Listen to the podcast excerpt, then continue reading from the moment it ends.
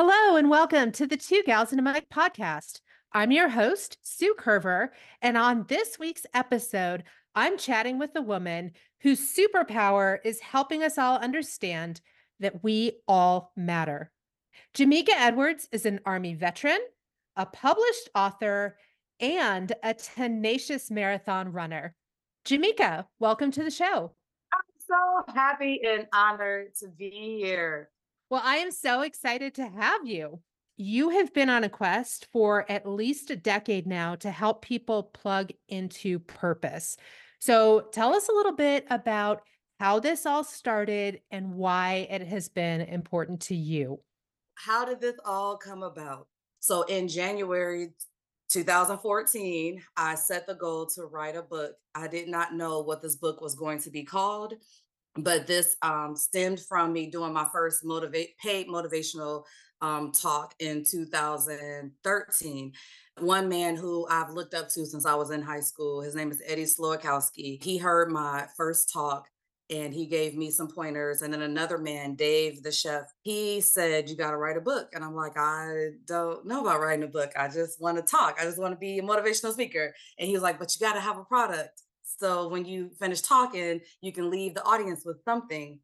And I just started thinking, you matter, you matter. That's how the first part of the title came. Then I thought about what would I write about? I just thought about my life and I was like, you know what? A lot of people make me feel like I don't matter, but there are so many more people in my life that make me feel like I do matter. So I'm going to send an email and reach out to people that I know that I've met and see what they have to say. So that was the quest of You Matter. And it ended up being what would living in your purpose every day look like? So the book became a compilation of stories and many testimonials from people and about people that I've met all across the world. Um, I lived in Germany for a couple of years, so there are some people that I met there that are in the book, but I've lived in different states. I've traveled to different states due to the military and also being a part of organizations my entire life. So these um, stories from people or about people, um, it just talks about how I made an impact on their life and vice versa. Everybody matters. Everyone has a purpose. We all have a different story. We, there's a new chapter that can happen in our life. As long as we have breath, we matter, we have purpose. And so in 2014, you finished your book, you published this book, the You Matter book, and then you went on a book tour, but it was a pretty unconventional book tour. So walk us through this mm. incredible journey. When I came up with a book, You Matter, I was at that time married. June 2014, I filed for divorce. And July 2014, the book was published. So, August 2014, I lost my job and all I had was my book. I decided I'm going to create a book tour with no money but my faith in God and trust that something big would happen. My hashtag then, my hashtag still now, big things are happening. Even if nothing big is happening, I'm still speaking it. Speak those things that are not as though they are. So big things are happening. The best is yet to come. But did you feel any kind of fear? I mean, was there uncertainty, fear? And how did you even get through that to push into actioning the tour? There was fear, but I knew I had nothing to lose because I lost everything anyway. There was nothing else to lose. I don't have any money. I don't have a job. And then I didn't have a place to live. All I could do was win after that. I mean, eh, there was nothing else to fail. My kids were my motivation. I knew that I had to show them no matter how rock bottom you become, there's always a way to get back up as long as you move, as long as you keep moving forward. Yeah, I was afraid, but I, I was too afraid to not take a chance on myself. So, walk us through how you took a chance on yourself.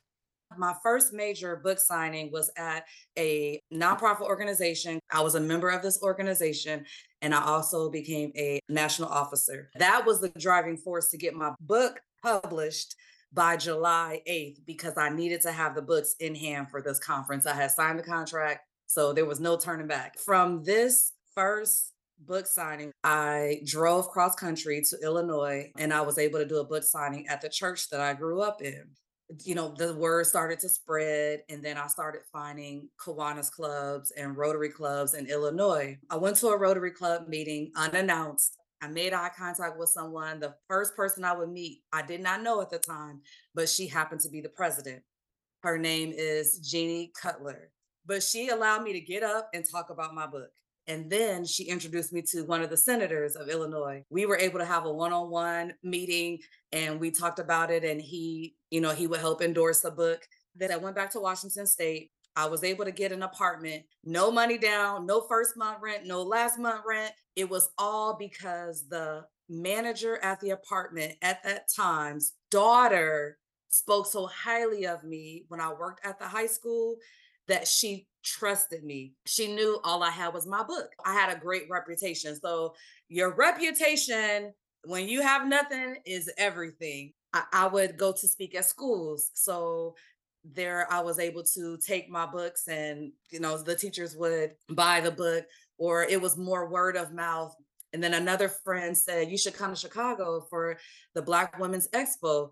I'll buy your plane ticket if you can get here. And I was like, okay. I remember coming in, I had these leather boots on, and it was a shoe shine place. So I didn't even got into the expo itself. The shoe shine man, he was like, What are you doing here? And I said, Oh, I, I don't have a booth. And he was like, You don't have a booth. I was like, Nope, I'm just trusting God that somebody's gonna buy my book and then somebody's gonna tell somebody and somebody's gonna tell somebody. And he was like, Wait a minute. And so then he called this other man over. He said, You need to talk to this sister right here. So then he he was like, Get up, get up in that chair. So I got in the chair with my boots and he started shining my boots and he told the other man, Talk to her. He talked to me and he was like, What, what is it that I need to know about you? I said, um, I'm an author of a book. It's entitled You Matter What Would Living in Your Purpose Every Day Look Like? And he said, What are you doing here? And I said, Well, I don't have a booth, but I'm trying to sell my book. I live in Washington State and I fly out tomorrow. And he said, Can you change your flight so you can be on my show? I'm a radio talk host. So then that led to more book sales and more people reaching out. And I, I say all the time it was by plane, train, and automobile because I drove hundreds and hundreds of miles. I flew thousands of miles and I took the train. But um, it was nothing but my faith in God. And I will always acknowledge that because that's how it all happened. What an amazing story. And somewhere in there, you started running and you haven't stopped. Why running? Like, is it a wellness practice for you? How did that come about? Because this is an important part of your life now, for sure. In 2015, one of my goals for 2016 was to run a half marathon and that was it it was just to just check it off to say that i could do it because i hated running i ran away from running when I started training, I found a training plan online. I was just, I just Googled half marathon. I wasn't, I didn't know about any run clubs. I didn't know about any organizations. I didn't know anything. I didn't even know how to dress as a runner. When I started training, I told a friend who I did Zumba with, and she said, You should join Black Girls Run. And I was like, Black Girls Run? Black, there's black girls that run and they and they call themselves Black Girls Run. Like, what? what is this? Um, I went for a Saturday. She told me that she told me to look up the information and I met up with them for a Saturday run early on into my training. They were pretty cool. And then um, one of them said, you need to go and get um, a foot analysis done so you can get the proper, you know, running shoes. So I did that. And then I was like, oh my God, these, these shoes cost $150. Who does this? Wait, what? I, I was so confused but um so while i trained i knew that i would follow this plan no matter what that's one thing about me if i say i'm going to do something i pretty much won't let anything stop me. I'm self-driven self-motivated. I don't need to really have anybody hold me accountable. If i'm going to do something i'm going to do it. And then when i put myself out there that's my accountability because i'm not going to lie about it. So i follow this training plan. I prepare myself by writing out every day on a calendar because back then I didn't know the luxury of having a Garmin watch and putting in training runs and all that. So I had a paper calendar. I still write down things but I followed it to a T. And every week was a long run, a longer run, a longer run. And eh, before I started training for this, the longest I had ever ran was three miles. And it was never a thought that I can't do this because I knew since I set the goal, I was going to do it. What happened most longer run days, I would run into people and I was able to start sharing you matter. And it became like part of my run journey when I started training. Every Saturday was my long runs. And it just, I was able to just share the message throughout my training. That's how I started with running. And it was supposed to just be that one half marathon. I ran that first half marathon. And when I finished, my friend Angela was like, Now you got to run a marathon. And I was like, No, I don't. But you um have because now you've run multiple marathons. And I know that you have a really big goal for this year. So, what is that goal and how can we help you? So, 2023, I ran two world major marathons.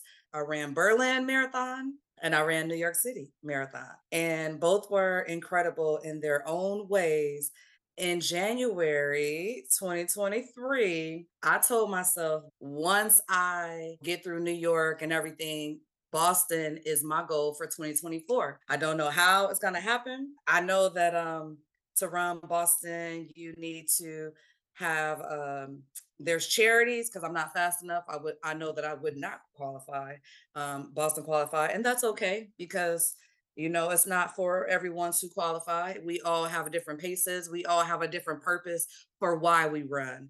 I said that I was going to do it. I didn't know how. And while I was in Berlin, I met someone that ended up leading to it was one connection then i met somebody else in october for another connection and then i met somebody else but all the charities that i you know put out for they said that they were full and I know they put me on a waiting list, but I just kept saying, okay, God, I don't know who, but I know you're going to do it. And, you know, I was willing to raise $10,000. I know the average is $10,000 to do a charity. And um, I received an email just two weeks from running New York City Marathon in November. Hey, Jamicka, just letting you know we have a spot. Um, it's yours if you want it. I, have also reached out to other people. So first come, first serve, blah, blah, blah. I immediately emailed back. And then I was like, oh, there's a phone number. Let me text real quick. And I text. And then the next day we talked. And, you know, I'm like, my excitement was like, ah! I, it is extremely hard. People will fight to get a charity bib for Boston because that I'm sure whatever the percentage is is very low for those who will Boston qualify. And even when you Boston qualify, it's not a guarantee that you will get selected. So I know and I acknowledge and I thank God. And um, I'm so grateful for that. So the charity is the Newton Police Memorial Association. Running for this charity in honor of this charity is um, it was easy to choose and um, easy to accept because I have six personal friends who are police officers around the world. I have witnessed um, the tragedies that happen in, in the line of duty. And so this memorial fund helps those family members. I feel very blessed and very honored to be able to get donations to go for the Newton which is in you know the Boston area but I just think about the people that I know and it's for those family members that are you know left to deal with so many things that people don't even think about. I just want to make sure that I give credit to the charity that I'll be running for. We're now in February and you're 2 months away. I mean the race is April 15th so how close are you? I'm so close. But I just believe by faith that God will put those in my life to be a blessing to me, to know that I would honor whatever donation that they give and give my best at Boston. Dream come true. I'm not worried and I just have to keep showing up. I just have to keep showing up and believing. So you've had this incredible journey and clearly it's been full of optimism. It's been full of favor. It's really seems like one thing builds on the next thing, which builds on the next thing, and things just unfold as they are meant to unfold. But there have had to have been challenges along the way. So, what challenges have you had to face as you've tried to achieve all of these different goals that you've talked about? And how do you overcome your challenges? Any concrete things that you do? There's been so many challenges, but I'll say the top the top thing is I pray. I pray a lot. When I first started running, my youngest child was 3 or 4 and so my oldest was um, 13, 14. I knew I had to get up early in the morning, but my oldest would always say, um, I got him, you know, I'll take care of him. Don't worry about it. Go, you know, go run. So when I had to get up early in the morning at 5, 5 30 in the morning, um, he made sure he would tell me the night before, you know, go go do go do what you got to do. The the more challenges came i would say later on so when you start balancing running with working a full-time job and taking care of your children and being a full-time sports mom it was how am i going to get it in? At one point in time my oldest son and my youngest son were playing football. I did not like to miss a game and there was um, saturday games and thankfully, a lot of times the Saturday games were at the high school stadium. And then across the field, way, way, way down across the field was my youngest son's football games. So I could try to be, you know, at both places, but I still needed to run. So either I would get up early in the morning and run, or I would run after both of their games during the week practices. So I wanted to sometimes watch practice for my youngest so what I would do is go run and try to run kind of fast and then finish so I could see part of his practice. So I would utilize that time because I had to figure out how was I going to be able to get it in, fitting it in with work if I didn't get up early in the morning because I'm not an early morning person. You know, when would I be able to do it? I've been able to do a lot of lunch runs but sometimes they're in the evening. But yeah, I just try to think. I mean, I pray and I'm like, okay, God, you know, I want to run. What what what do I need to do? And I just like think brainstorm. I mean, we brainstorm about so many other things in our life. I I had to brainstorm how can I fit this in? How can I do this? And it's planning. You have to plan. You have to set your clothes out the night before and then tell yourself, no matter what, you're going to go do it period like nothing can come in between that. And then if you're you know telling me or putting it out there that's holding yourself accountable. And i love that because you know i say all the time that you will make time and prioritize those things that are important to you.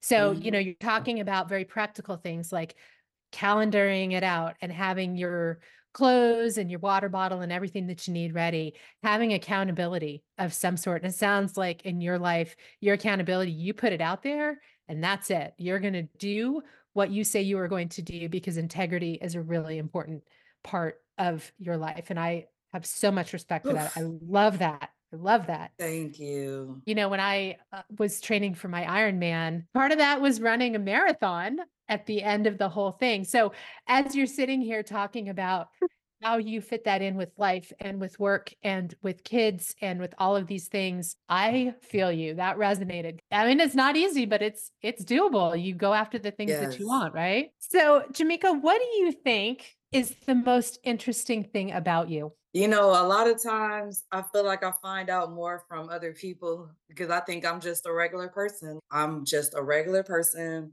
just living, trying to help other people live their best life. And in the process, you know, I try to live my best life, but I always put others before me. I don't want to say that I do too much, but I do do too much. But I don't know. A lot of people, you know, look at me and they wouldn't know what I've been through, or they think that I have it so easy. People think that I've had it so easy, or that I go through challenges so easy. I don't have time because I know.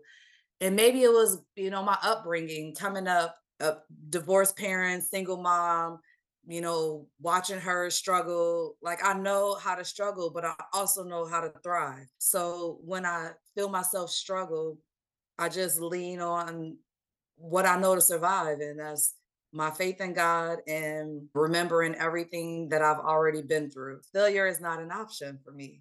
Well, let me ask you this if you were to equate a marathon to maybe a new journey that you're starting out with or you know something that you haven't done before what would be one thing that you would want to hear at the first mile of your race And what would be something that you would want to hear at the 23rd mile of your race when you're starting to hit that wall and you're starting to wonder, man, am I going to make that finish line? Maybe at the beginning, that first mile is it's okay to start. And it's okay to be. And it's okay to feel unsure. And it's okay to not know what's ahead but be present in this moment right now and embrace this moment right now know that you are already prepared and you're equipped to get through this and then at mile 23 it would be trust your training, trust your mind, trust your heart, and know that all you have to do is just keep moving. All you have to do is just see, see the finish, but you have to get there to see it. So if you stop, you're not going to finish. But just know, even when you get there and you finish, the marathon still continues because you've achieved and you're going to keep wanting more, but you will get there. It's going to take a little more time, but you'll get there. So I feel like you're just walking in purpose. Recently, I've been doing uh, this study, and they say that your calling is what you're really meant to do and your purpose is sort of the way that you live out your calling. I see in your life that you have been living out your calling with this incredible legacy with a book that focuses on helping people plug into their purpose and their own legacies. A book tour when you didn't even know how to do it and you just said, "You know what? I'm going to go do this thing." And that led to then establishing other goals to this running goal, which is not about you and it's not about miles. It's about, in the case of Boston, helping out the charity that you're running for. It's about finding that inner strength and that courage and all of those things that you just said at mile one and at mile 23 when you feel like you're hitting the wall. So, as you leave this incredible legacy, any parting thoughts about what you hope people learn or remember about your story or about their own stories that they're writing? I would just say, I mean, like everything you just said about Boston is is about me. I have to get there, but it's not about me because I run races differently. Um, because my purpose is to encourage and motivate and inspire others that if I can, you can too. Not that my journey will be the same as yours. I just hope that people will be inspired by my journey to know that, again, it doesn't matter where you started, it's really about where you're going and how you finish. The marathon isn't always fast. In life, sometimes things happen and they catch us off guard. And we can think that something is meant for us and realize that it wasn't. Every runner is running a different race. And as long as you keep setting goals, you will achieve them. You just have to give yourself grace. My friend Shanice, that's that's my accountability partner with weight. We've been friends for 30 over 30 years. And one thing that she has said to me that we hold on to um, in one of our talks was grace and space you have to give yourself grace and you have to give yourself space to be able to do the things you want to do or space to separate yourself from things that are not for you but give yourself grace and space as you run this marathon of life well, thanks, Jamicka, for sharing your insights with us today. I know that we are all wishing you the best of luck in Boston. Boston Strong. And we can't wait to see everything that you post on social media, including your yes. photos. Yes, it's mm. going to be great. So, listeners, thank you for tuning in. If you want to help Jamicka realize her dream in Boston, I will go ahead and put the link in the show notes. And I'll also put a link to her charity so you can find out more information about that. So, be sure to like the podcast and subscribe so you don't miss out on any of these amazing stories. And I will see you all next Friday for another episode of Two Gals and a Mic.